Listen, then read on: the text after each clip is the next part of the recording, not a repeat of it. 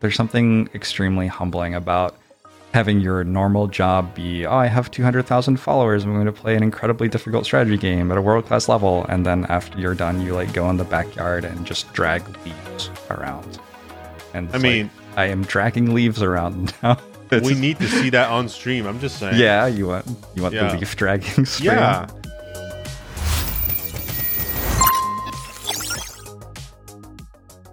Guys, we're celebrating our one year anniversary almost to this day. We are here with a special guest who's been killing the scene when it comes to strategy games on Twitch and YouTube. He has continued to kill it since the last time he was on this podcast. Like, like I said, almost a one year ago exactly to the day. His talent for simplifying complex game mechanics for casual viewers is undeniable, and we like to think of him as the godfather of strategy gaming. With nearly 200,000 followers online, he has shown no signs of slowing down, and we are happy to welcome once again Jorbs to Streamforge Radio. Welcome. That was a good intro. Are you can I hire you for events? Sure. I mean, done. I'm, I'm, I'm hyped for it already. How are you doing today? I'm doing well. Fall is in the air, but uh Yeah. you know, we can forgive it. The planet does that sometimes. I mean, I, I love fall though. Don't you like it? oh, Seattle fall is like you get a Oh. few good weeks and then the clouds roll in and you don't see the sun again for 6 months or something. So I see. I I am actually the past couple of weeks have been gorgeous, but I'm dreading the what's to come, you know.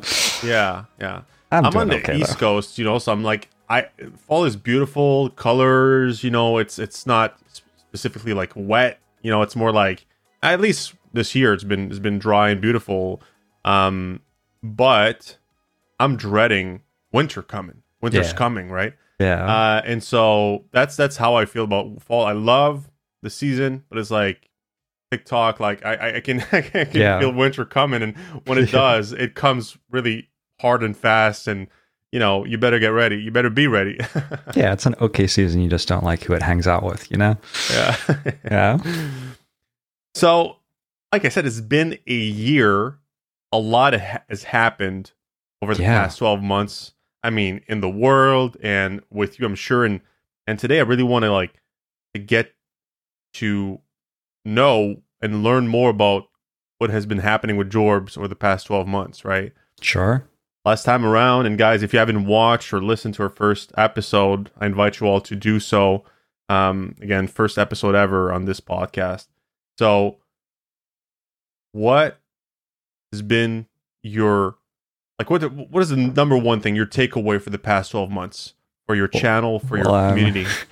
I'm in a different place. I, Mm, I can bought see a that. house. Yeah, So that is like it's a Seattle area home, which is not something many people manage to buy. The housing market here is ridiculous. Uh, everything's been expensive. Fortunately, I got in before mortgage rates got very, very bad recently. Um, but yeah, after seven years of doing this full time, this is the first time that I've really like, you know, literally turned the key in the door and thought, oh my gosh, the streaming career has really bought me something huge. So that was an immensely validating thing because as a streamer, you sit in a chair at a desk with your like PC and an internet connection. Other than that, what are your expenses? Like you can travel if you want. You can like go to conventions. That can be an expense. I guess you buy new games, but that doesn't cost that much. I don't doctor's appointments, eyeglasses. For me, it just felt like my savings account was getting bigger and bigger and bigger, and I wasn't doing anything with it. And then no, boom in a house other than that um more slay the spire i've been trying to win a thousand times and slay the spire this year which i basically just gave up on when i bought the house. It turns out that moving is a lot of work. Um but this year i've extended my personal bests with all okay i tied my personal best with watcher and i extended my personal bests with the other characters in slay the spire and rotating through the characters. And i had my best ever performance over 60 runs and my best ever performance over 100 runs. So somehow still getting better at that game after four years or something. I've been trying to check out a lot of other stuff too. I had the community help me build a spreadsheet of 100 games that were really good that I'd missed. not necessarily just strategy games either, like story games, puzzle games. Um, and so whenever the fancy has taken me, I've been like, you know, stream four or five hours of Slay the Spire and then switch over to a brand new game for a couple of hours. And unsurprisingly, some of them are really, really, really good. So some of them have turned into like a few days or a week instead of just being a few hours.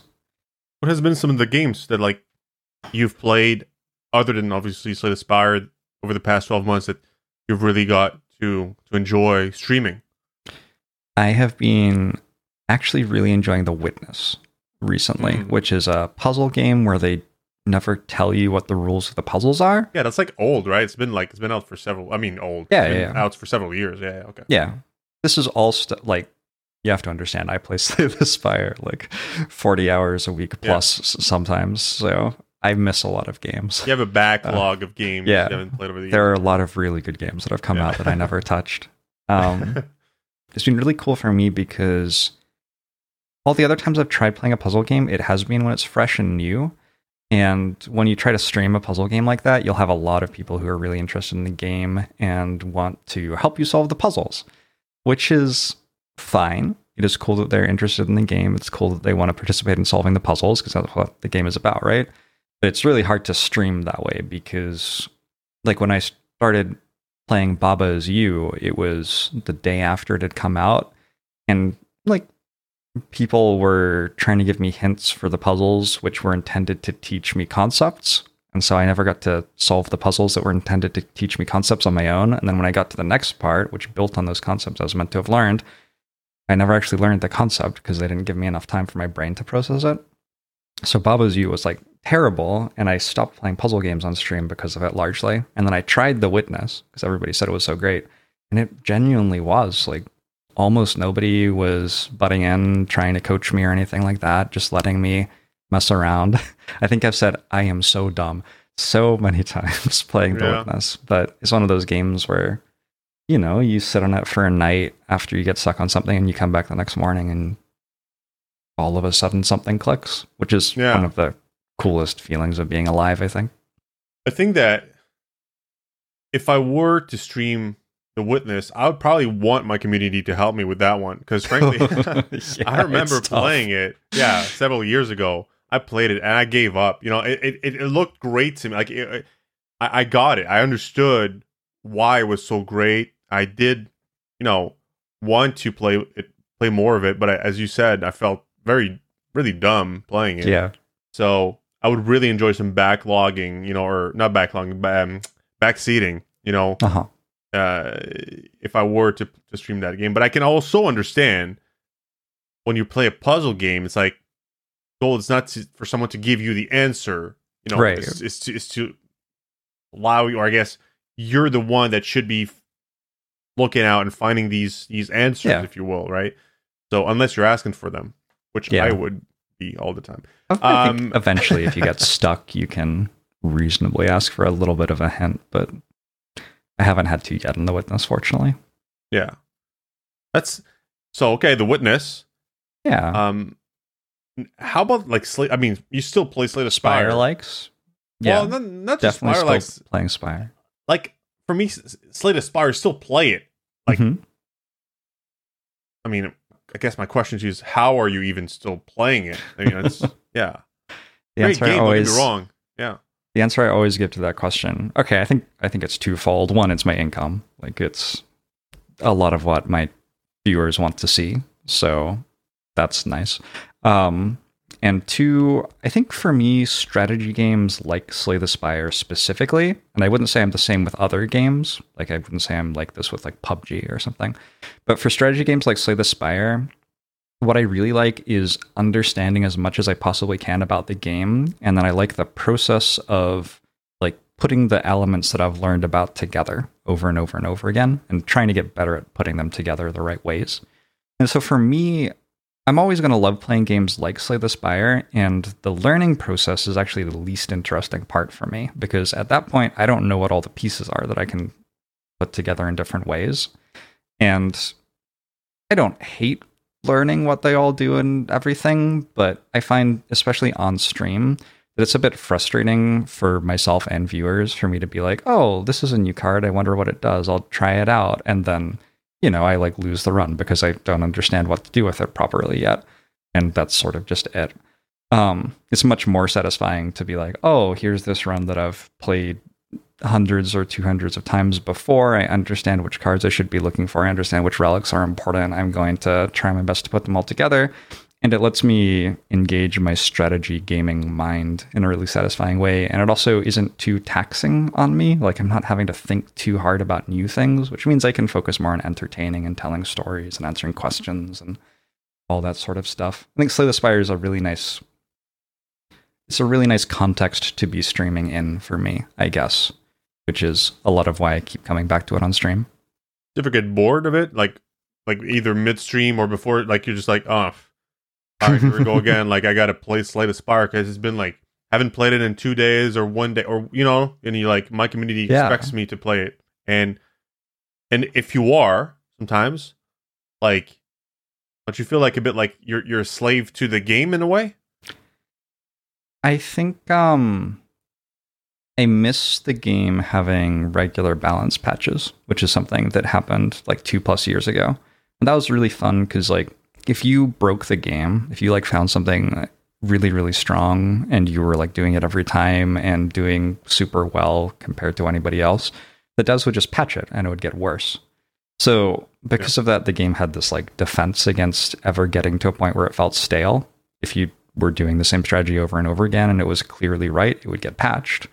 And if it wasn't clearly right, well, then you needed to change your strategy and do something else. So there was always something new to do.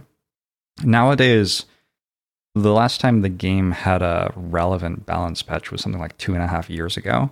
So it is starting to feel a little bit stale in that way. I've been thinking about um, using mods to change the balance. Um, There are mods which increase the difficulty. I could make a mod that increased the difficulty. I could make a mod that changed the balance of some of the cards. For right now, that hasn't bugged me yet. I still have. The game's complicated enough that trying out a character's uh, strategies, like each one takes me maybe three to four months to get a solid sense for, like to learn 90% of the way. And that's just the strategies for each character. And I'd say each character has like three, four, five very clear, large strategies. So that's a long time. There's still stuff that I'm trying out that I've never tried before. I mean, one day, Slay the Spire will be irrelevant, will become irrelevant, right? One day. It's going to Yeah. happen, whether it's in a year, in a month, in 10 years. I think it will feel like the first Civilization game, where it will always, everyone will always know that it sort of like spawned this group of games. But yeah, there's going to be one that's better than it eventually, for sure. Have you started to see like a decline in viewership when playing Slay the Spire, or are you still in your, you know, based on your numbers, you're still going strong and even growing when you play the game? Uh, you should check the numbers on it. I think the Slay the Spire director has been going down in viewership ever so slightly, but it's holding on remarkably well. If you like, I think about Age of Empires a lot when I'm thinking about the longevity of Slay the Spire, where Mhm. Age of Empires, the old games have actually started doing better in viewership recently. Like, there are just mm-hmm. so many people who are passionate about that game, and there are content creators who are putting together classic tournaments and making big events around the game and stuff. And I do wonder if Slay the Spire just kind of has that lasting appeal, and if I could lean into it if I decided I needed to. But also, I'm not scared of streaming a different game. I'm in my house now, so the idea of um, losing some viewership as I switch over to a new game and learn everything and get established in the community isn't super threatening to me or anything. I have, I other than mortgage payments, I don't really know what I'm planning to do with money for the rest of my life. So like, whatever, let's chill out and play video games. You know? Not- yeah, but like not worried about even, it. Even for you, like it's you know you're gonna get you're gonna have to find a new game eventually, right? So I looked at the numbers. It's actually, I mean, the peak was I think when it went off like four years yeah. ago, as you said, when right? it came out, it Yeah. super hard. Yeah. it's about half these days of what it was in 2018. Sure. Um, but it's not going from what I'm seeing. It's not really going down. I'm Yeah. installing GNOME right now. Little plug for Yeah. our buddy David. Um, and it's, I mean, if anything, it's going up. you know, Yeah. frankly. So it's still, I it's still think going it's- strong. Yeah. I think it's very hard to get established as a new Slay the Spire streamer because there are several of us who have been streaming the game for three plus years at this Yeah. point. Yeah. But those of us who are fairly established uh, in the Slay the Spire community are generally seeing our channels stick around at the same sizes or even grow. hmm Yeah, the pillars. Yeah. That call you guys, right? That's that's good to hear because I think like it's one of the most challenging things a content creator has to do in their career is to figure out what to play next, if if you will, right?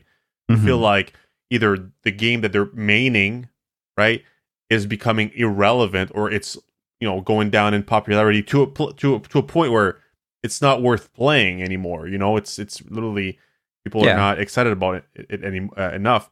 Or as a even a variety streamer who's up and coming, right? They're not they're no like huge. Not going to name names, but they're they're not like a huge v- variety creator which could play anything and people would still watch, right?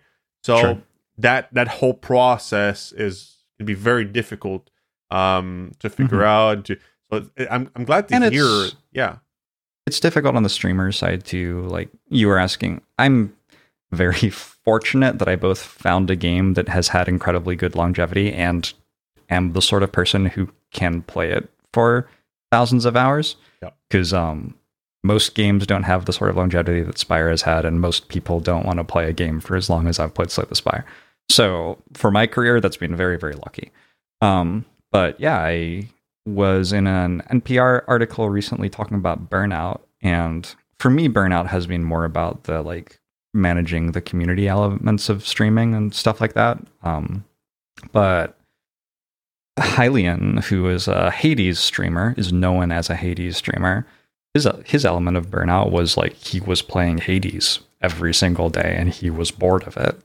But if he switched to playing a different game, he lost half of his viewers. So, Yeah. you know, what's he gonna do exactly? that's hard. Like you feel stuck, and I can just imagine. And I mean, I'm actually playing Hades right now. It's a great, great yeah, it's a very good game. Yeah. It's a very good game, and, and a bit like you with with uh, the Witness. You know, I, I I waited a bit to play Hades. It was out for a while back now, um, but I can imagine. You know, Slay the Spire. There's like a, a random.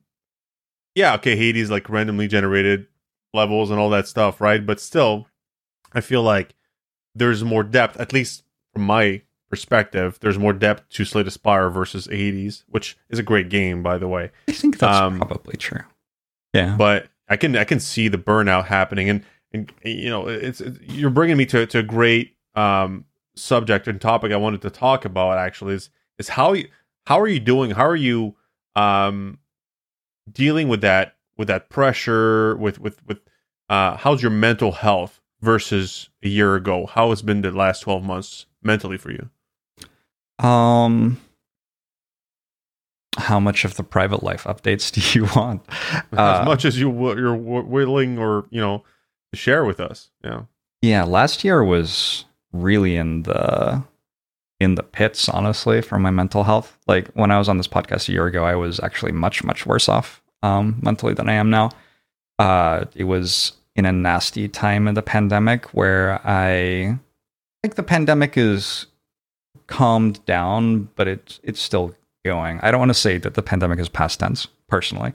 Um, but at that point in the pandemic, uh, it still felt very real to me and i hadn't really built routines that worked yet pre-pandemic i was like always going out for breakfast and dinner and going to shows and bars this was like how i unwound Mhm. and at that point when i was recording that podcast i hadn't found comfort doing that again yet and i hadn't found something to replace it with either and um, now a year later like i'm super comfy. I some of it's being in a house in a nice neighborhood. Like I'm out all the time talking to neighbors, going on walks, uh, surrounded by people, can walk into shopping areas where a lot of stuff is like outdoors or well ventilated. And I have a mask if I feel like I need it.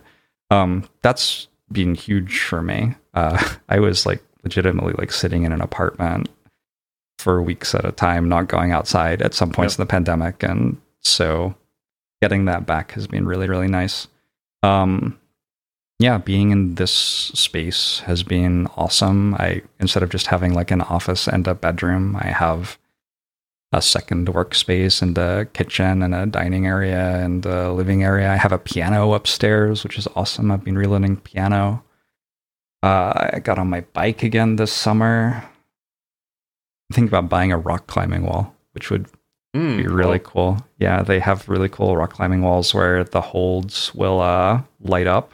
So they put tons of holds on them, and then you can go online and like download a climb that you want to do, basically, and the holds have lights on them that oh, come on they, to show you which ones you're allowed to. to. Which, oh, okay, yeah, cool. Yeah, I want that so bad. I'm sort of having a bachelor of pad experience right now a little bit.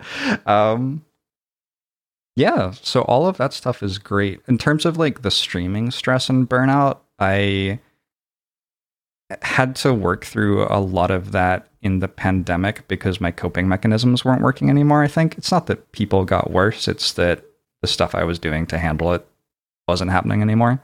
Yeah. But at the moment, I'm back in therapy, which I highly recommend. Like, there are people who are trained to help you make your brains work, and you can just hire them and they'll help you make your brain work. That is one of the coolest things in the entire world.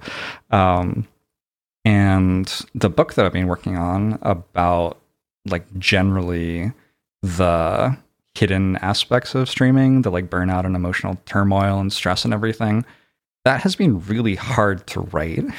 It's mm. very emotional and open and transparent thing to put out in the world.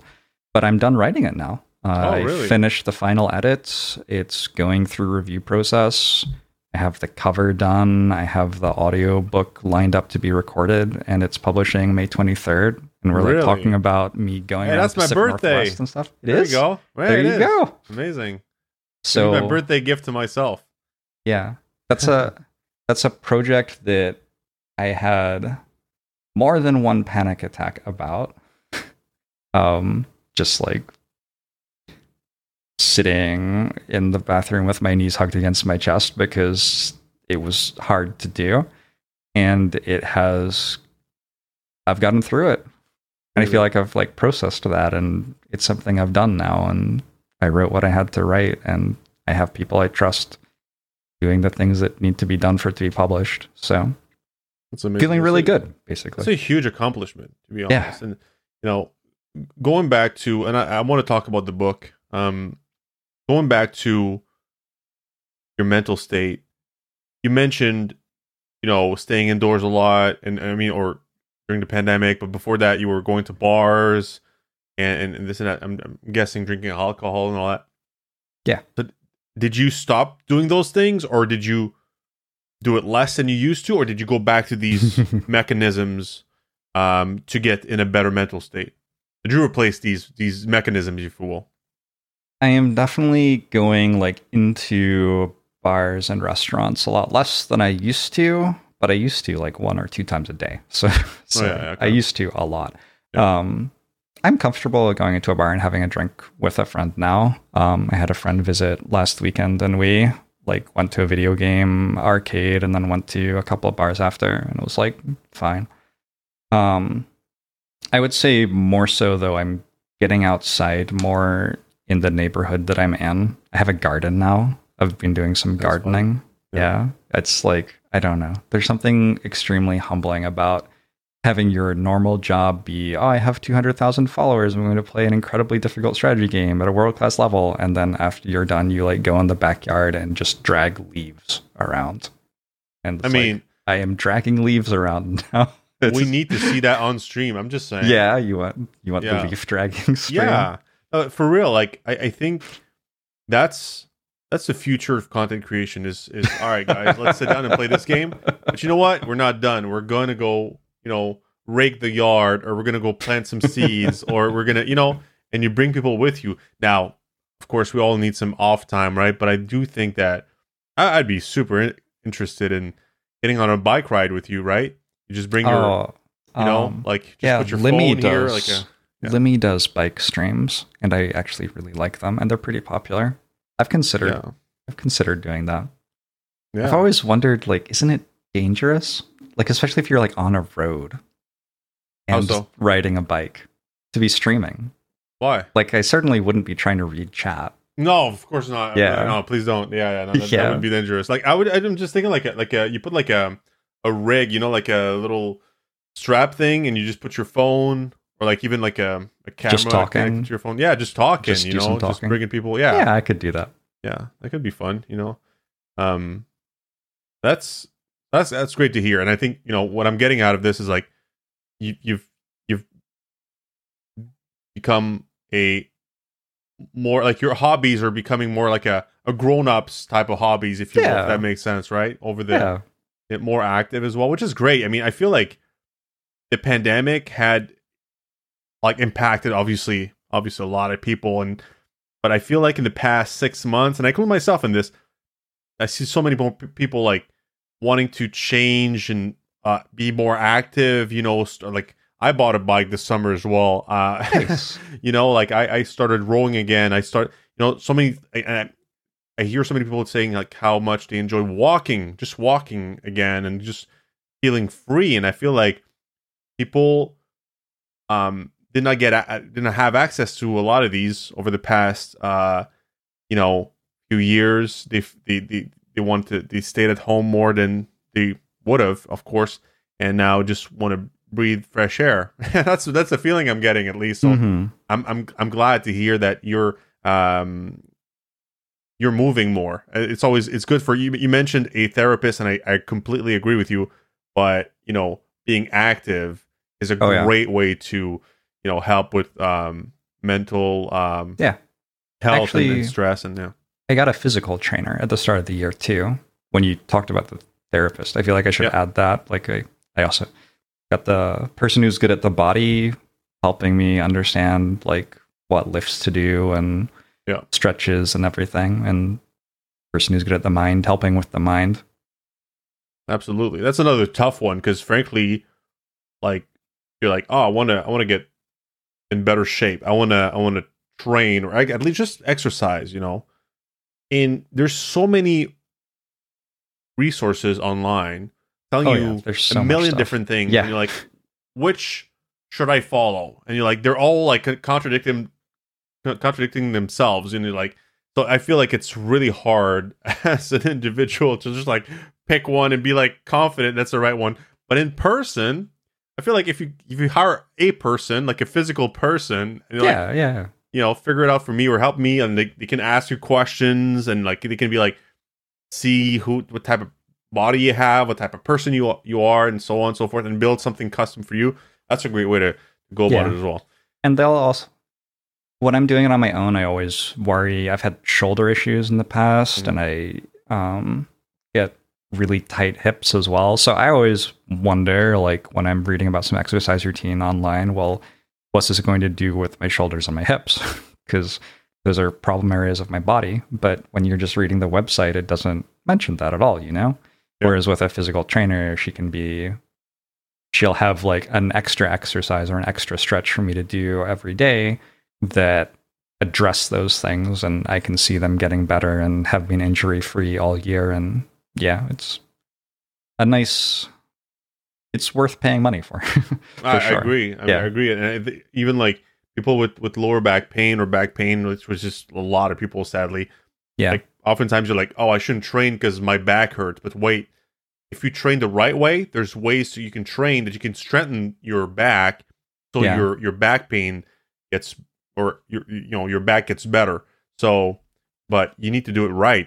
That's why it's hard. And you're right. Like just listening to someone online talking to the, the masses, they're not taking their back pain into consideration. So we got to be careful as well, right? yeah. Um, it's really cool when I'll be like, my hamstring's really tight today, and then my trainer will be like, okay, hold the weight in one hand and like get on one foot and do a like single leg Romanian deadlift do like five of those, and then here's a particular kinetic stretch that you can do. Active stretch, I don't. What are you? Dynamic stretch, whatever. Anyway, Yeah. it's it's her job to know these words, not Yeah. mine. It's it's just you do them, but you know she knows how to call them. yeah. It's like uh, it's like your body is the strategy game. It's like Right. all the things connect, and she knows how they all do it, and yeah, it's awesome. It- it- did that you know help you get inspiration, like being active, being more have living a more dynamic life? Did it that help you with writing your book in a way over the past twelve months? Yes. Yeah, while I was in the process of writing a book, and I don't recommend this and don't think it's necessarily a good thing, but while I was in the process of doing it, anytime I had a new experience, it would give me a new perspective on what I was writing about. The book in general is about sort of like manipulation and control and abuse, which are very negative things. Um, but it isn't, I would say, a wholly negative book. It's largely about learning how to navigate them and defend yourself from them. Not really. It's about observing that they exist and pointing at them and showing what they do and showing how you can be a good person despite all of this. Hopefully. Is it aimed maybe. at other content creators or just I think you know- primary audiences, my viewers, secondary audiences, other content creators and people interested in streaming, and then the Mhm. tertiary audience is just like people who have heard of Twitch. Maybe their kids watch it, but they aren't sure what it is exactly. It it speaks to all of those audiences. It pretty clearly outlines what's happening, even if you have never heard of Twitch before, and it goes into a lot of depth if you're someone who cares a lot about Twitch. And often it comes from different angles because I was thinking about something on the ferry to Victoria and looking at the waves, and I thought, huh, is a really interesting perspective on like what it's like to be a community or something. I don't know. That's not actually an example that happened, but I've had yeah, tons of tons of experiences where even when you're not sitting at the keyboard writing, your brain is still thinking up all the ideas and trying to put them together for that book, you know? Yeah, and uh, how did you take those? Because for me, like I have ideas coming in like all the time, and I forget half of them if I don't write them down. Right. Yeah. So, how did you? What was your strategy for building? I could say writing, of course, this book, but I really mean to use the word building the book because to me, there's like a strategy behind build, like writing a book. You got to Yeah. build the, the you know the section how it's gonna you know unfold and all that. And I've been reading a lot for the past or more, I should say, the past twelve to twenty four months. And every time I, I finish a book, I'm like, wow, that's writing a book is such a big must be a big cha- a huge challenge for for for these Mhm. authors you know so i'm curious to learn more about how you manage to to to write it but to build to build it if Yeah. that makes sense Yeah. I think that something that I've seen over and over again in my life whenever someone does something very impressive is that I don't think this always happens, but I think something that commonly happens is that people have a ton of emotion about something and then they or someone near them are able to capture that emotion and channel it into something productive. And that I think is what happened with my book is that I was really pissed off about the end of my relationship with my former esports team and also a couple of other things going on around me on the back end of streaming. And I sat down one day just to like process my thoughts. There's something I do like for myself, basically journaling, you know? Mhm. And I just like wrote 15,000 words over three days. And I was like, what? Wow. Where did all that come from, you know? And I looked up how long a book was, and it's like four or five times that long. And I just thought to myself, like, is there a shell of a book here? Like, if I put the correct supports in place for this emotion, can I turn it into something that's worth reading for somebody else? And um, can actually fill the entire space of a 75,000 word memoir sort of thing. And the answer was yes. And the way that I successfully did that was by interviewing others. I I got new experiences to have new perspectives on what I was writing from, and I talked to other people about their experiences with things like sexism in streaming because that's something that I was frustrated by because I was seeing it happen to my friends, but I'm a guy. So my ability to write about it personally was limited. Um, but yeah, you had have, one perspective, you know. Yeah. But I've had so many extremely eye-opening and valuable conversations with women who stream over the past year and a half about how they deal with sexism and how it expresses itself to them. And I've also like paid attention on my own. Like if I see something sexist happen, like I try to like understand like how is this happening? Why why is this able to happen? Sorts of ideas. Um, and then the same ideas for like manipulation and control and scams and grifts. Um, there have been lots of like crypto related things that have been very grifty and scammy that have affected myself and people near me that I've spent a lot of time thinking about. A lot of stuff around charity work um, mm. has been messy, messier than it used to be in the last couple of years on Twitch with like companies trying to make lots of money off charity work, which I've always been very into doing stuff for charity, but it's actually for charity for me. So when companies are like trying to contract me through my team to run charity streams for them and my team is getting paid and I'm being forced to raise money for a particular charity in a particular way that they want me to do it, that pisses me the hell off. Mm-hmm. There's a chapter in the book about that. So yeah, um, that was that was the strategy was to think about how all the pieces fit together, get tons and tons of perspectives on all of them, and write it down. And I spent a good chunk of money on two different very good editors um, to help make my thoughts more succinct than these sentences I'm saying right now. And found an awesome publisher, and it's a book. It's amazing. You, you tweeted on September 15th that you said, guys, in parenthesis, me will really write a book instead of going to therapy. Yeah. Um, you mentioned going to therapy, so I'm not going to question the fact that you went to therapy, but how therapeutic was writing the book for you? Well, at the time when I tweeted that, I hadn't gone to therapy. Oh, yet, so you just started like, therapy. I should really go back to therapy. okay. Yeah. Yeah, it was therapeutic. It was something that I did to process the things that were going on around me.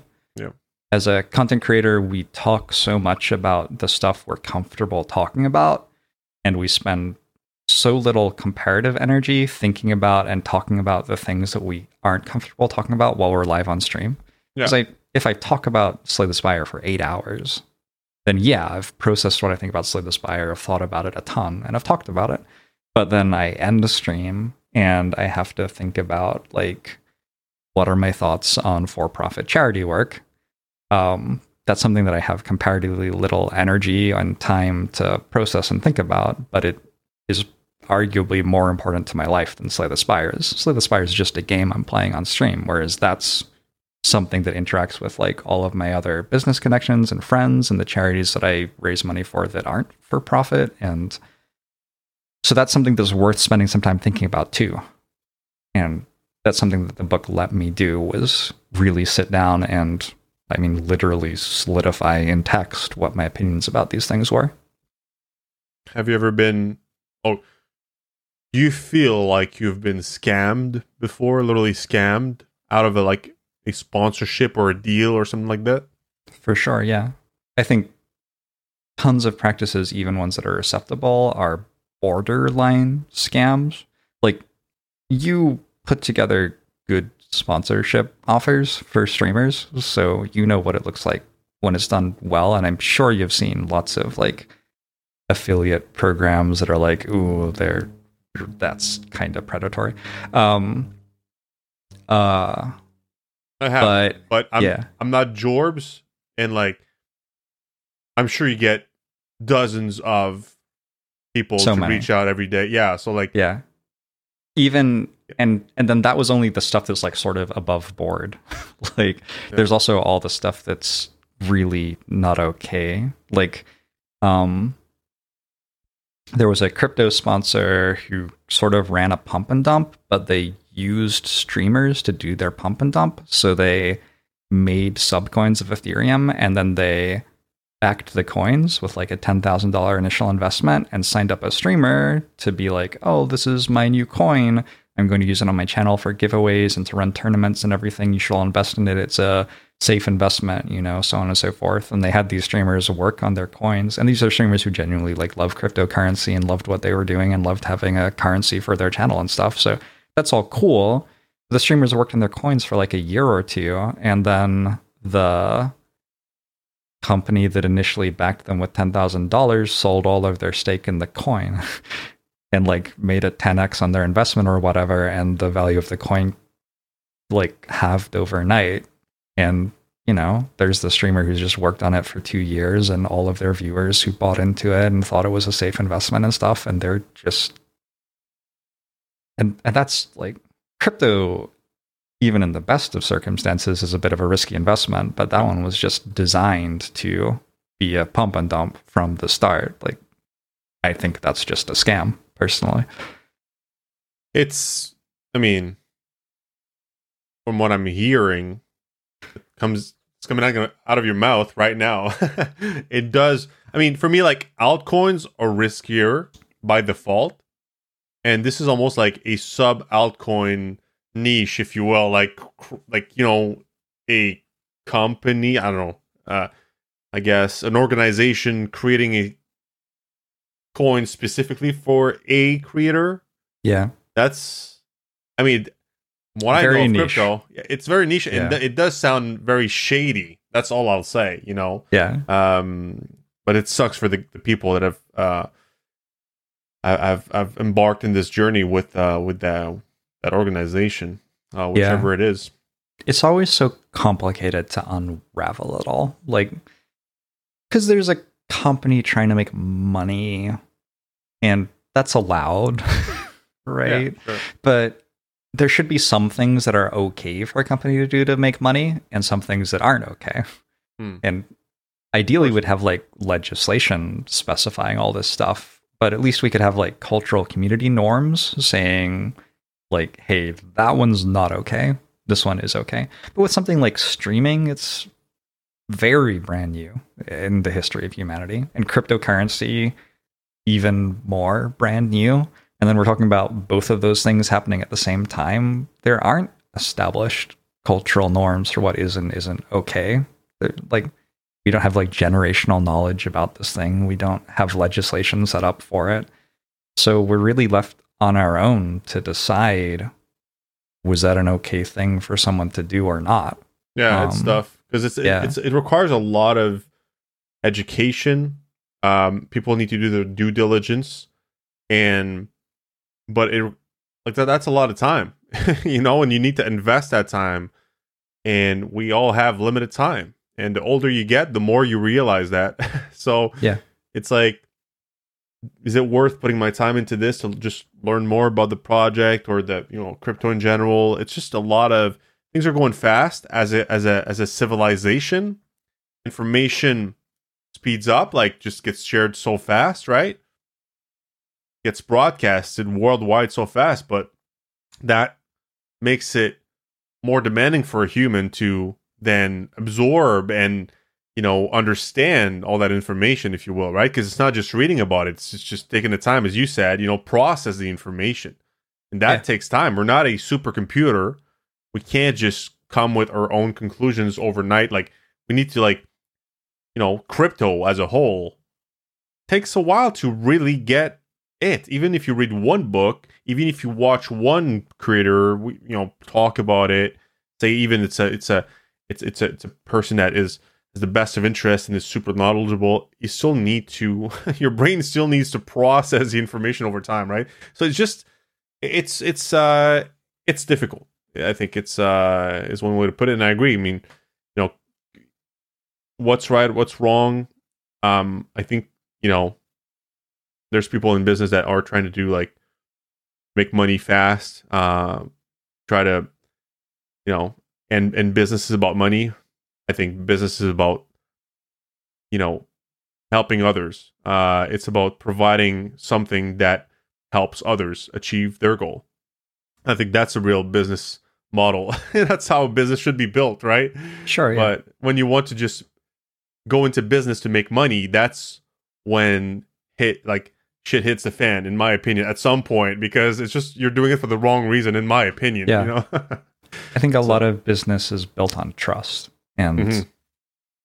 that trust is very fragile. Um, yeah. You can lose that very, very, very quickly. And so I've definitely had awesome business relationships with people who I do trust, um, some of which have spanned like four plus years at this point. And I've also had lots of business relationships with people who I do not trust even a little bit. And those are generally not very rewarding. And I, yeah, don't seek them out. So, yeah. You want to associate yourself with people you trust. That trust takes time to build, but takes very little time to lose. yeah. So yeah, you have to be true. very careful, you know, um, how to treat um, and how you value trust. That maybe I could say, right? Mm-hmm. Now, talk about great, great way to segue into my next segment, which I wanted, I guess I wanted to talk about Twitch, the evolution okay. of Twitch. Yeah. Um, Twitch, or, I don't trust very much. Right. So, well, yeah. I mean, a lot of things have happened in the past 12 months with Twitch, right? Just recently with the whole like share splitting with creators, right? Um, I mean, were you at TwitchCon? I bought a ticket and didn't go. Oh, that's that's about my current feeling about Twitch right. stuff. unfortunately, yeah. I mean, are you thinking about moving out of Twitch at some point? Is that are you getting to that point, or are you just you know? I think if I need to, I'll be okay. I think that there will always be a place in the world for someone who wants to take things which are complicated and try to understand them and present them in a way that's approachable for other people. Um, whether that means going to stream on YouTube, which is like the closest possible thing you could ever do, right. or it means like becoming a teacher, like, mm-hmm. which is the same sort of vibe, but incredibly, incredibly different or an author. I I don't know. I couldn't say that, but I feel confident that there will be something for me to do if I stop streaming on Twitch. So that's a, a good place of strength to be coming from. I feel like I have a, a financial buffer where if I woke up tomorrow and Twitch was taken offline, like Mixer got taken offline, yeah. I wouldn't be struggling to like pay my mortgage and buy food. I think I'd be okay for a while. And so I think I'd work it out. When I stopped playing poker, I spent, I think, three years working out that I wanted to stream. I went back to school. I tried working on a game. I tried making a little bit of content. I spent a lot of time just like traveling and playing League of Legends. Um, and eventually I found streaming, but it took me three years. And I think that's realistic that if tomorrow I couldn't stream on Twitch anymore, I wouldn't know exactly what I was going to do next. I would take some time to, I mean, I'd have to grieve first because right. this is seven years of my life that I've built into a channel on Twitch. Um, and then I'd have to start thinking, what's next? Do I want to try to do the same thing again somewhere else, or do I want to try to do something different with the next 10 years of my life? now you are a Twitch creator. What do you think Twitch should do in the short, medium term to to get with the program? That's what that's how I, I'll put it, right? Because I think they're disconnected. Yeah. From the community, especially the creator community. Um, what should they do? in your mind, in your opinion? It's so tough to have a fair opinion because I'm not in the like investment meetings or or whatever they have, the business meetings where they look at their bottom line and stuff. It's easy to say they should do everything to value creators and I could spend 20 minutes listing that off. But I also have to be aware that I have no real understanding of the financial design of Twitch. Like, I get they get sub revenue and ad revenue, but I don't know what server costs are exactly. I don't understand whether they're paying a lot for transcoding for streamers with 50 viewers, which they shouldn't be. Like, I don't know that stuff. I barely even know what the words I just said mean. so, right. Ah. Uh, this is yeah, this is a huge struggle for me to understand where Twitch sits and I just have come to accept that I don't have a huge amount of confidence. I think that Twitch is trying to get too much profit from what it is and that it works a lot better if it's seen as a like media empire which is valuable to have for other reasons but is not a profit driver in and of itself. Sort of like how an esports team works where like TSM's esports team doesn't make TSM money because it wins tournaments. It makes TSM money because it lands a ton of sponsors and gets them name recognition in other spaces mm-hmm. I feel like Twitch is meant to be that personally but also like that would be the way that was most favorable to me if it was like that because because that would mean that amazon could run it at a loss and give me great cuts and do lovely mm-hmm. things for me and, and that would just be nice for me personally so yeah. it's definitely possible that i'm just biased and wrong um, no i mean the, the problem the problem with twitch is in my opinion um that's my personal opinion of course that is that Twitch lacks vision.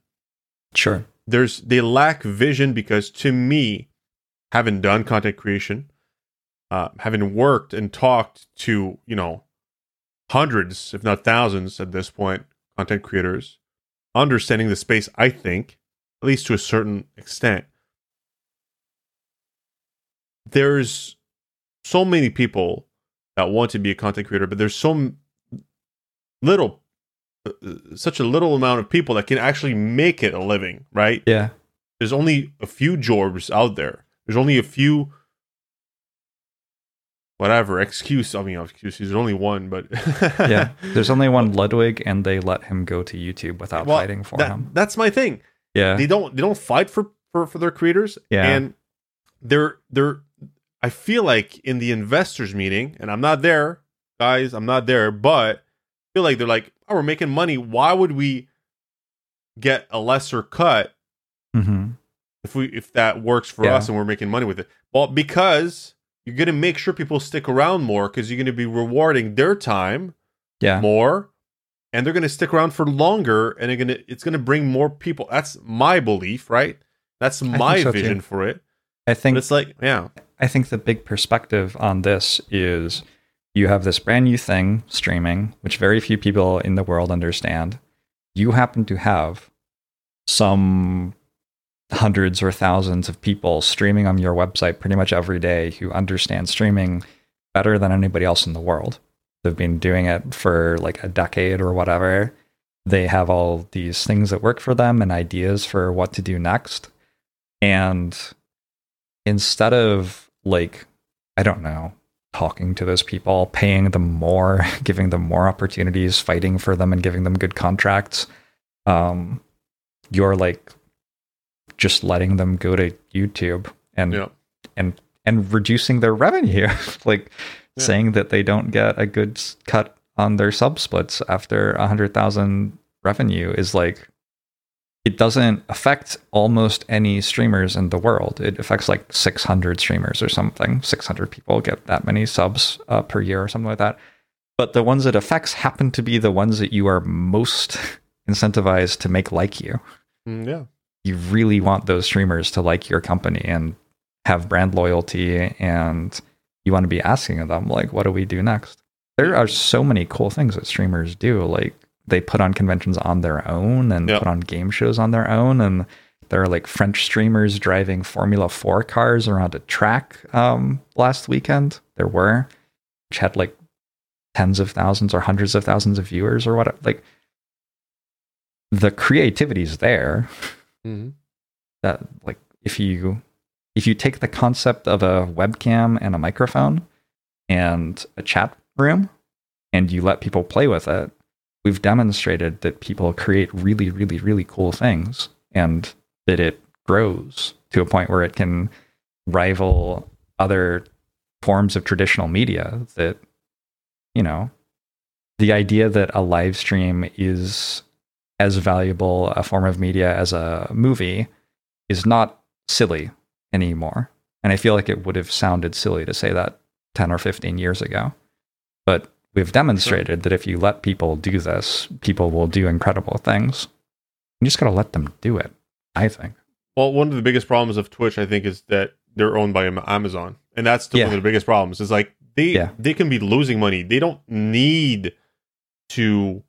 They could just live on their own. They could they could lose millions if they they may well just as well be losing millions a, a month. I, I'm not sure, right? We don't have the financials, but if they weren't owned by Amazon, trust me, they would make sure people stay to their pla- on their platform 100 percent, right? Mm-hmm. And I, I really agree with you with, you know, make money through advertising, not through subs. It's like get more people, get people to stay, get people to, s- to want to come to your platform, build a community there. And then that's just going to increase how much you charge advertisers because at Yeah. the end of the day, you're going to have more people watching, right? i think It's- that yeah. This is something that I've seen in advertising on the back end of streaming in general is that it is hard to get advertising from the companies that will pay very well for advertising on content that is not top rate content.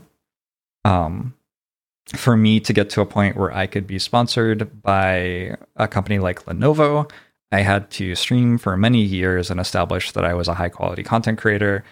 And they're generally not that interested in putting their content on like a Twitch affiliate stream, someone who streams a few times a month. Mhm. Not that they're a bad creator, but like it would just not be worth it to spend the time to go check them out and vet them and work out 100% that they were someone who should be representing the brand. And I think that's a problem that Twitch has that so many of Twitch's creators aren't vetted in any way. And so if a very premium company is interested in advertising, I think they're not necessarily thinking of Twitch as the first place they'd like to do that.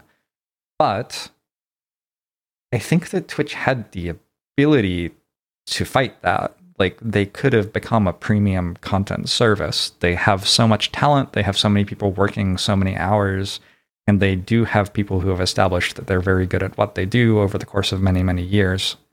Um, and it just feels like they're not trying to do that.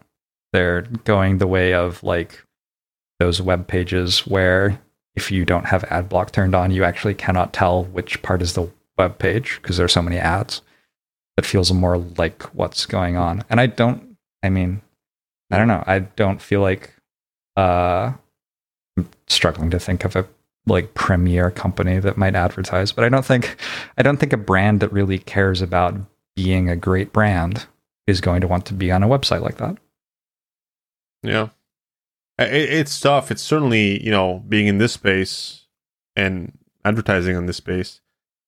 I can tell you, it's it, it, it's it, Twitch is, is quite niche, you know, compared to YouTube, compared to other social medias, other um, compared to Twitch. Uh, sorry, uh, sorry, compared to TikTok, for example, right, which is really blowing up, and that's that's the the biggest challenge for for Twitch now is now in the past, only a couple of years ago, he only really had to worry about YouTube, and not that much, like not even that much, really, to be honest, Mhm. because you know there was not that much that much streaming on the platform. Now more and more people are moving to YouTube to stream and create content, video content. So, um, like I said, human beings have 24 hours in the day, and most of us sleep six, seven, eight hours. You know, ideally seven at least, guys. Come on. Uh, and with that, the rest of our time, we have to work, we have to take care of our families and all this. So we have very little time to actually entertain ourselves, and we can only say we have two hours a day. So we have to choose when we do pick a platform. And with that time, what are people going to pick? And that's a real question that, and why do people pick those platforms? And this, I get a feeling that Twitch doesn't give a shit. You know, I, I really feel that. I feel like they're like, Yeah. whatever. That's just we're we're we're gonna do this no matter what. It doesn't really matter. But it's what bothers me the most about this is that it's a missed opportunity, in my opinion, to to because there's the there's the opportunity to instead of being the ones that, that don't give a shit, being the ones that care the most. I do Mhm. think Twitch is about community, and there's an I think they opportunity to care the most. five years ago. Mm. Like that's what they were to me. That's why I was on Twitch. I started on YouTube. Started Yeah. making YouTube videos and then like Twitch was the place to be where they understood creators and did all the cool stuff. I wonder how much of Twitch's business model is being on someone's second monitor while they're at work or like while they're watching this podcast, they have a Twitch stream on the side or something. And I also wonder how much they sell advertising on streams like that that people aren't actually paying attention to. 'Cause That's sort of a Well, that would bring me to that to the that advertising probably shouldn't point. be worth as much. yeah, exactly. Well, true, and, Yeah. and that brings me to my previous point that I brought up, which is, you know, a business should bring value to another individual or another entity, right? That Yeah. should be the business plan. And if that's the if what you're saying is true, which is not, we can't say it's true because it's just you know we're just it's a yeah, hypothesis, right? Yeah. But if that's the case, then that goes into the the doing it for the money type of bucket, you know, in Mhm. my in my book, you know. So um that would be uh that would be a problem because yeah. You know Advertising yeah. online is it's so weird. How do you even how do you even tell what's like good or not? Like for me, I can say, oh yeah, I ran an hour of this game. This is how many click throughs I got, and that's like a real metric that I can show. Yep. Um, that means something.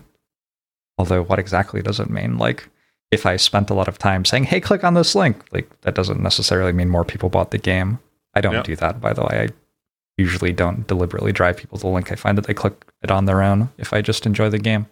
Um, but yeah, like that's one of the things that's having to be negotiated in the back rooms is like how much is advertising on this site worth? How much should be charged for it? How does it look? Is it going to be like a banner ad? Is it going to play over the video while you're watching and the Mhm. mainstream goes picture in picture on mute?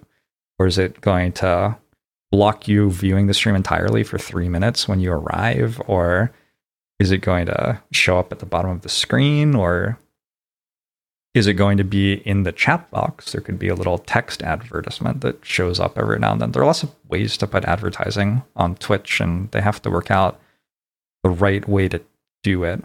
Which you know how to do it. Uh, uh, you do you know how to find the best way to do it? Um, well, my successful way to do it has been to involve me in it.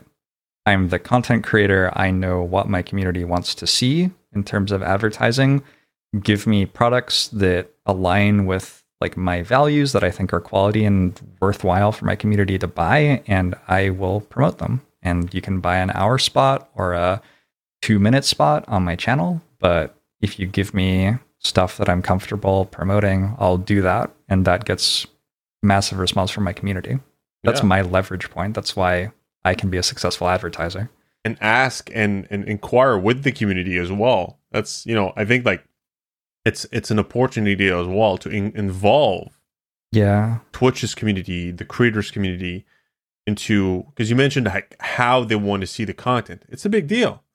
Like how because and and and if it's done right, it could be a massively it could be massively successful financially. Like because more Advertising's will- meant to be yeah. a good thing. It's Yeah. meant it's Yeah. meant to be good. It's meant to be how you find out that something that you would like exists. exactly exactly It's so weird that it's been so it's like being force fed to us in a way that it's just noise and all of us hate it when it's meant to be like hey did you know you can get 50% off a thing that you need at a sale this weekend? And then you're like oh cool let's go to the sale like yeah for for a product that you're like excited about that you've been talking Yeah. about on Yeah, stream exactly. for example you know like that.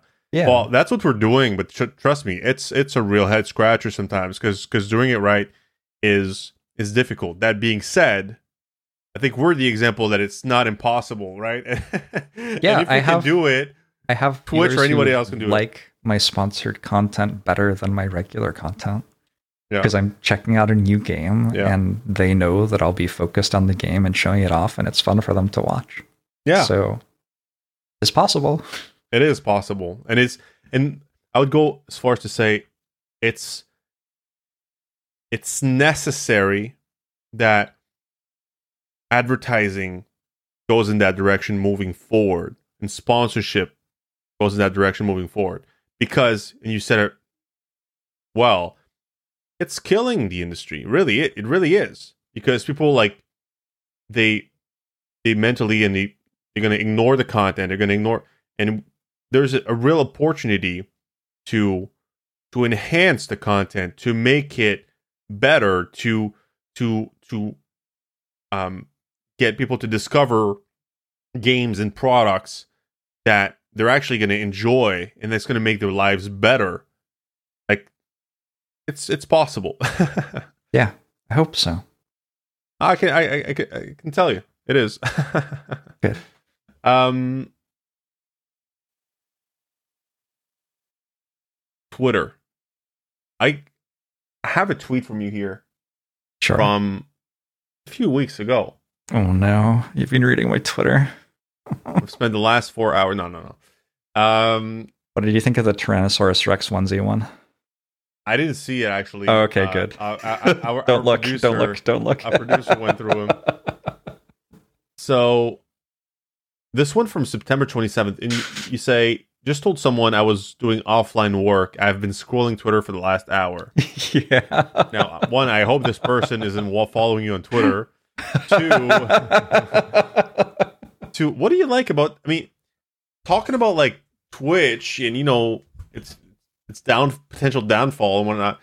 Interesting, but Twitter for me is what could possibly or potentially happen to, to Twitch. Like I think like less and less people are, are spending time on on Twitter. Yeah. Uh, but from this tweet, you seem to be enjoying it. What you enjoy with yeah about Twitter? was i enjoying it or was i doom scrolling i think they sort of go hand in hand on twitter Sure. Okay. the thing I like about Twitter is that it's a way to create a resume of my personality, which is such a weird thing to say, but I want my Twitter to represent the sort of things that I think about and find funny and interesting about the world if someone clicks on it and scrolls through it. And I've connected with lots of really cool people through my Twitter achieving that for me.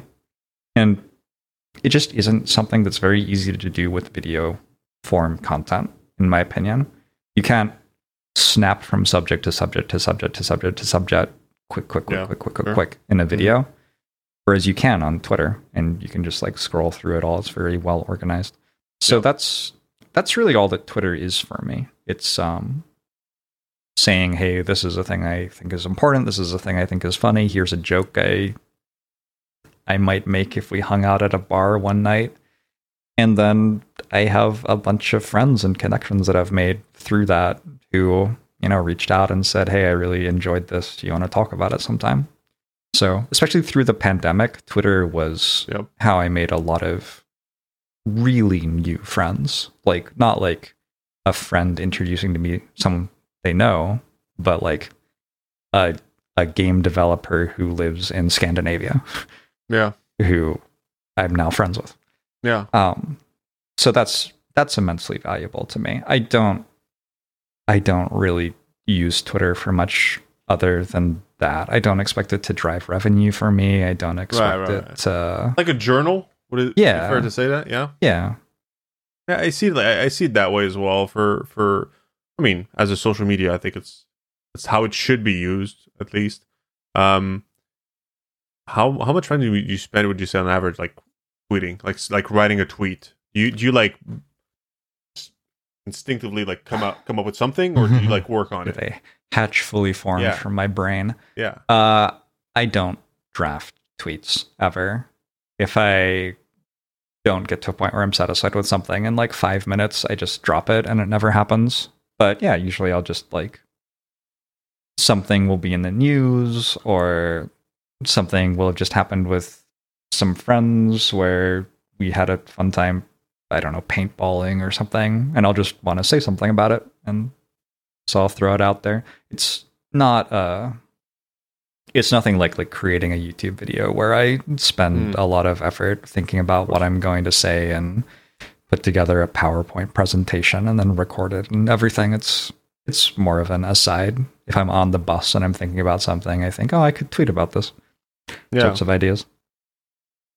I mean, you write well, and that's a great asset for someone on Twitter. I think. Yeah. Yeah. and I think that makes me even more excited to uh, to read your book, and and it's it's certainly a um, a great asset again to have as a content creator when you're on a platform like Twitter, right? Because Twitter, you can you can say the same thing in so many different ways, and it can come off as can come off very differently depending on how you write it. You know, Right. so it can be uh it's not trivial i would say Yeah. um to to to to express yourself through yeah. Yeah. text for everyone so, And I have a I have a sort of like sarcastic, biting, self-deprecating Mhm. sense of humor. I feel like when my humor is firing well with friends who I'm comfortable with, that's how it comes off. And I think that Twitter is a way to like filter people who really don't like that Yeah. away from me. Because some people don't like that, which is there's nothing wrong with that at all. Yeah. Um, but it's nice to be some like, people don't like chocolate hey, this is you me. know like, oh my gosh, I cannot. I mean, that's not okay. well they, exist you know yeah no, I'm I'm sure people are allergic to chocolate and stuff. That's yeah, that was I that would suck. Yeah, got a got a couple of audience questions for you Okay, cool. Hey Jorbs, would you ever consider making short documentary style videos where you break down strategy games and mechanics? There's a market for that sort of stuff, and I think you'd be very good at it. The closest I've ever done to that was a series of videos I made on Beaglerush's XCOM series that he was playing, where I took somebody else's series they were playing and I compressed like a six hour stream into a 10 minute video where I talked about like this is the part of the game where this thing happens and so you can see he's thinking about this and on this mission this stuff happened and stuff like that. And i had a ton of fun with it. I i sort of experimented with being more analytical versus more funny um versus more informative versus more like yeah whatever anyway uh, that was fun i made I think 10 of those or something. It took me about two hours per minute of video to do that. Um, and by the end, I was down to like one hour per minute of video, but it was a large time commitment for me for sure. And so the reason that I haven't done much more of it, at least at that level of quality, is just that it takes a lot of time. The people who do that are incredibly good at what they do and it is a full-time job for them. And often they have teams as well like making art assets and everything like that for the videos. So that isn't something that i've set up. I think it's something i would enjoy the the thing i'd feel starved of is the um the real-time interaction that i get out of streaming that's why i eventually settled on streaming i really liked having someone say something in chat and then i could talk to them compared to when I'm editing a video, I'm just sitting in a chair by myself for hours, um, which I can do for a while, but I didn't want to do for a career over years. Yeah, full time Um, is different for sure. Yeah, but I mean, I sometimes have that energy around me and want to do it, and I I still make some like ten minute videos analyzing a certain aspect of Slay the Spire or or something like that, and I make podcasts which are like three hours long, talking about uh, in detail the strategy of Slay the Spire. And if you like sort of like crammed that three hour podcast into the 10 minute video, you'd basically have the thing that the viewer is asking about. Um, but there's a lot of work to Yeah. go from the three hour podcast to the 10 minute video. Absolutely. We got another one. Did 2022 live up to your expectations in terms of releases? If not, what could have made this year better for games and strategy? Oh my gosh. I think they need to stop making such good games. Honestly, it just kind of pisses me off how good games are. Like, I really want to play. I'm the sort of person who wakes up in the morning and thinks, God, there was a game I loved playing in 1995. I'd love to spend 100 hours playing it. Like, that would just bring me so much joy to revisit that nostalgia from my childhood. And then, like, there's another incredible release, and I have to play that instead. And I mean, I enjoy it more. It does sort of does sort of irritate me. Uh, I think that games are so good right now. The yeah, I had a friend who just went to the Museum of Modern Art in New York and in Manhattan, and they had an exhibit on games and like showing all the different types of games that have been made. Getting over it was there, and the artist quote was something like I really hate the people who play games and really want to just win, and so I wanted to torture them. And I thought that was so funny. Um, but yeah, sh- she was like telling me about the different games that she saw in this exhibit, and I was like, "Oh my god, I got to play that! I got to play that too! I played that on stream!" And it's like yeah. the games that are releasing are legitimately going in art museums, and I'm getting to play them on release and experiencing them live, and it's Yeah. awesome. I have, yeah, I, I think that if you get really into the like AAA release cycle, it's easy to feel let down. Like if you're invested in the next FIFA game, that game's gonna have like a bunch of microtransactions and they're trying to work out how to make as much money out of it as possible and stuff like that. And expectations are probably not going to live up to what you'd hope for. But if you have your ear to the ground in gaming communities and you're looking for the new cool projects that like indie developers are coming out with and stuff like that, there are absolutely breathtaking like story games and puzzle games and strategy games and Yeah, absolutely. I think we're in the golden age of indie games.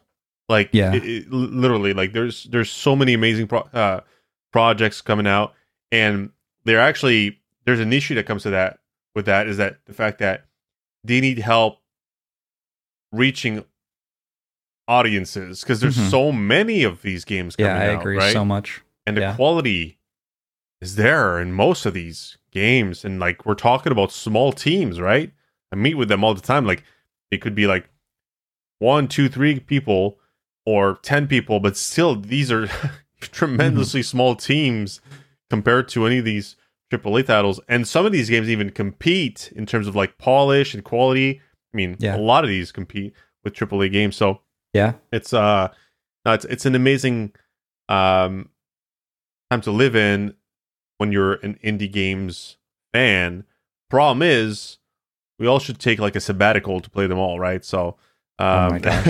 I need five years. yeah There are so many. I think the like five years ago, AAA games could do things with graphics and game performance that genuinely mattered that you couldn't do at an indie game studio. Mm-hmm. Because AAA games were the ones with the resources to make use of the cutting edge hardware and everything. And I don't think that's true anymore. I think in the last five years, the increases we've seen to graphics and the like have just not mattered that much. We crossed the point where graphics looked good enough a long time ago. And when you look at indie games, a lot of them are like using pixel art, which looks great. Yeah. Uh, and we could make that 20 years ago. So, yeah I, I think like like graphics have been following certain trends over the years you know when 3d came in and the way they they try to push the boundaries nowadays it's like a, it's a more about style which Yeah. style you're gonna go for for your game right it's gonna Yeah, be pixelated or more like cartoonish even like 3d more cartoonish game a, a la telltale games if you will type of deal right with the the tracing and all that stuff like yeah. you know so yeah that's uh it's a great time to uh be a gamer i think Yeah. Agree. We have our last, and I'm I'm I'm shedding a tear here saying it. Our last segment. Um, it's a you know rapid fire segment. You've done it before. All right. That being said, I'm I'm still shedding a tear. Um, it's almost over, guys. Uh, the one year Yeah. anniversary episode with Jorbs. It's always nice to just chat with someone for a while. Yeah. I think. yeah, yeah. It was a lot of fun. You're ready for this though? 15 question this or that. No I'm gonna tr- thinking. try just, my best. Just saying, okay? Be imprisoned for kissing a pig or be Kissing imprisoned for Oh. kissing a donkey? Oh, I thought you said or. Um, no. Be imprisoned for kissing uh, A pig or a donkey? a donkey.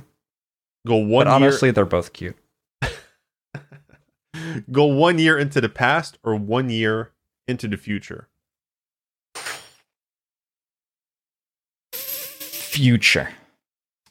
Be fluent in Spanish or French. French. Good, good answer. No backrest or armrest on your chair. No armrests. They're Be- bad for you. Get rid of Yeah. them. True. Be one hit. Uh, be a one hit wonder or be mediocre your entire life. One hit wonder. Slow music or fast music. S- Music. Have no elbows or no knees. I think no knees. Cash inflow or cash outflow. Outflow. King or queen. King. Never age men- mentally or never age physically. Mentally. Would you rather only eat spinach or only eat lettuce?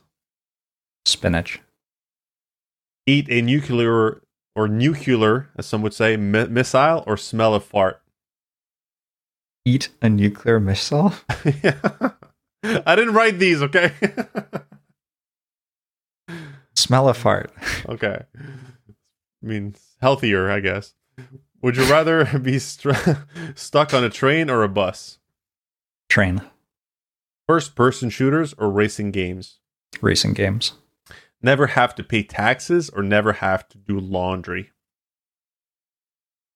Laundry. Good. 15 questions answered. Jorbs, thank you for being you. part of this one year anniversary special episode. We'll see you next year for Oh, the that'll be fun. second year anniversary. You're stuck with us for the rest of your career, okay? All right, cool. um, and and hopefully we'll do another episode when your book comes out May 23rd. Yeah. Can I plug it before we go live? Please, yes, yes. If you Google before we go live Jorbs, you will find its listing on Amazon. My publisher is Salamander Street, and they're an indie publisher based in Scotland. And if you want to pre order it, it's available. I would recommend getting it from them instead of Amazon. And there will be like, I there's an entire release process coming. So if you follow me on Twitter or whatever, you'll hear all the updates as well. Absolutely, will do. And I'll remember the date. I'll pre-order the book myself, and maybe we can have you once again uh, this spring to talk about the release of your book. Yeah, that would be cool. Guys, thanks for watching. Thanks for listening. Whether you're on YouTube or any other podcasting platform, we'll be back next Tuesday. Don't forget, as Jorbs said, check him out on Twitch, Twitter, YouTube. Check out Jorbs. Guys, thanks for listening. We'll see you next week for next episode of Streamforge Radio.